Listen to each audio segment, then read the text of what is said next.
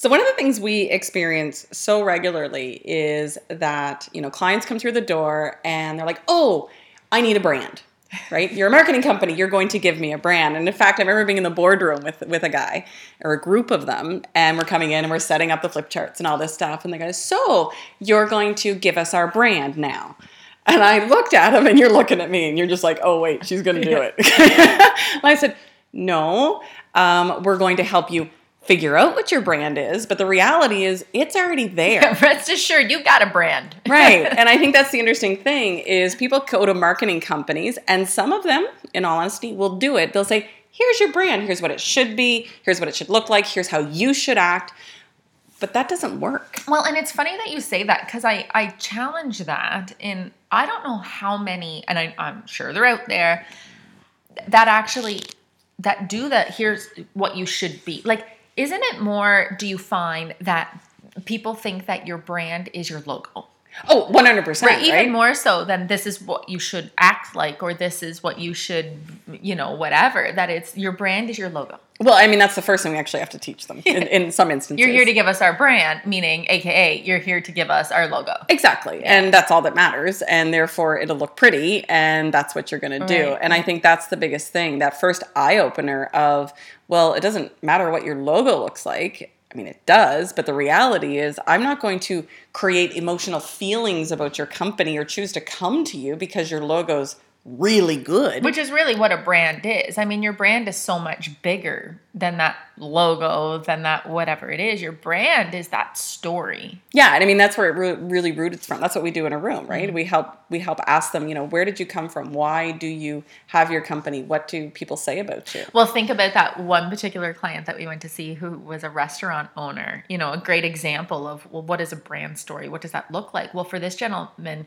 he's a third generation restaurant owner, right? And the recipes that they're using today are 3 generations old. And he would tell stories about, you know, I remember being in the kitchen with my grandmother when she taught us how to, you know, create this and this dish and whatever. I mean, that's a story. There's a whole brand there. So what it looks like when you're telling that story through your logo, through your interactions with the people who come through the door, whatever, that's all a part of it. But I mean, the story is it's who you are, right? And it's what you value and what I should expect when I come to experience you, your company, you as an individual. And that's the other interesting thing we deal with is individuals coming in. Like personal branding is this big topic, but essentially it's the same process, right? Well, people feel when it's disjointed. I mean, you know, in your heart of hearts, when you're behaving a certain way or trying to put on a show of some sort and it's not you and it doesn't feel right. You know that there's a brand disconnect. You know, well, what's a personal brand? It doesn't take you long, you know, to figure out what your personal brand is when you just start to really take inventory of your values as a realtor or as an investment banker or whatever it is that you are. That's really what it is. Your brand, whether it's in a business or your personal brand, is your being, is your story, what you stand for. Well, exactly. And I think what happens is people get put into, or they feel they are into these circumstances to act how their industry thinks they should act. Absolutely. Right? So I'm the investment banker. I'm supposed to, A, dressed in a 3-piece suit. Not saying you don't dress a certain way because people have an expectation. There's standards there. There's standards there. But then I'm also expected to, you know, hand out my business card every time I meet somebody, make a cold call every 20 minutes, because if I don't, then I won't have enough work. That may have been how things operated before, but there's so much more than it used to be. And I think it's when it doesn't feel right, I can tell, and I don't trust you when they're disconnected. You say, you know, I've never really met a person who loves a cold call. You know, people tend to come in. I've had people try to tell me they love making cold calls, and I would argue if that's true or not. But, you know, people come in and they say, you know, the reality is I don't like making cold calls. Well, you know what? I don't like much receiving them. No, no one does. Nobody likes them. Right? Yeah. I mean, and that's what it comes down to. But that's what it looks like when there's a brand disconnect and you're trying to fit into something that you're not. And business owners face that with employees oftentimes, I find. So if, you know, this gentleman who has the 3-generation restaurant, you know, when he complains about or you know, notices that the employees, you know, aren't doing certain things in a certain way, it'd be interesting to have conversations with them about, you know, do the values fit? maybe they're not as interested in the fact that this is a third generation restaurant. You know, they would rather be working down the street at the hip and trendy, you know, modern restaurant. And that's okay, but it's recognizing that you have to find the right fit with the brand too. And it's interesting. Quite often, you know, your brand doesn't have to be warm and fuzzy. No. It doesn't have to be top value. It doesn't have to be, you know, not everyone's 5-star.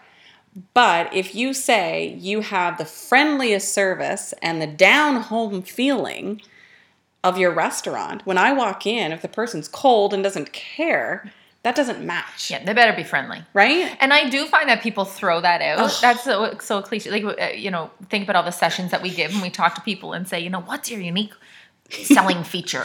What's your good customer service? Well, it better be, because that's the bare minimum of what you should be. That doesn't make you different. That makes you in business. Or the best is when you're driving down the street and the sign outside the motel says clean rooms. Yeah, I should hope so. Well, I hope to God. My favorite. Remember the day we were driving down and it says fully furnished rooms. As opposed to what? It's a hotel. Motel. What do you because I didn't charge extra for couch. The bed. Yeah, I there's so many funny things around that brand, but I think it's just really important. But it's killing me, right? We had a good laugh about that, but I think it's really important that people understand that a brand is more than one piece of your marketing. So it's not just, you know, your logo. It's not just your social media, you know, Facebook page. It's the very essence of who you are. It's understanding what you stand for, what you represent. It's making sure that everyone you surround yourself with aligns with that, be it partners, suppliers, employees, whatever it is, that those people share those values. And then your logo should match that. And it's so funny. And helping, and I think this is the aha for many people. First, it's helping them identify that, but then helping them articulate, what does that look like when you're behaving? Yeah. Right? So if you value customer service, or you value relationships with your customers, or if you don't value any of that, what does it look like when I interact with? So making sure your employees and everyone understands that. So we use Ryanair as a great example, right? They don't value customer service. They value a very cheap flight. You're not going to Ryanair for the experience of traveling with Ryanair. You're going there because you got your flight for $1. Right. So therefore, what does that look like? Well, it looks like we're all being herded like cattle. Yeah. It looks like we're being sold to every minute we're on the flight. That's absolutely right. It looks like all of that. And then you talk to people. You know what, though? It's expectation, right? Yeah, you talk to people and they fly Ryanair often. Yeah. They'll go back, even because they're herded like sheep and they're sold to every minute. Because they know what they're going to get. And that's just You're not making it up and telling people, come with Ryanair because you're going to get the best customer service. Like, come with us because it's cheap. Yeah. And then you'll get what you get. Yeah. But at least if you know that ahead of time. You know what to expect. And I think that's it. If I go to a restaurant that is billed as fresh, local, very good customer service, a great experience, then I expect that when I get there. If I visit a hotel website and you only show me the 1 or 2 really good rooms in your whole hotel and at an angle that makes them look huge, but when I get there, your rooms are pretty tiny and don't look like that, I'm going to be annoyed. Absolutely. But yeah, if you say to people, it's funny, you're spot on. If you say to people, you know what, cozy down home rooms. Yeah. Just, there's a market for people who just want cozy. Stop trying to be something you're not. Because it'll catch up to you. I think that's the underlying message. And it'll catch up to you. And I think that's what a brand is. In this day and age, a brand is who you really are, who you really want to be, and it's got to be real and authentic. Because at some point, I'm going to see through it if it doesn't match.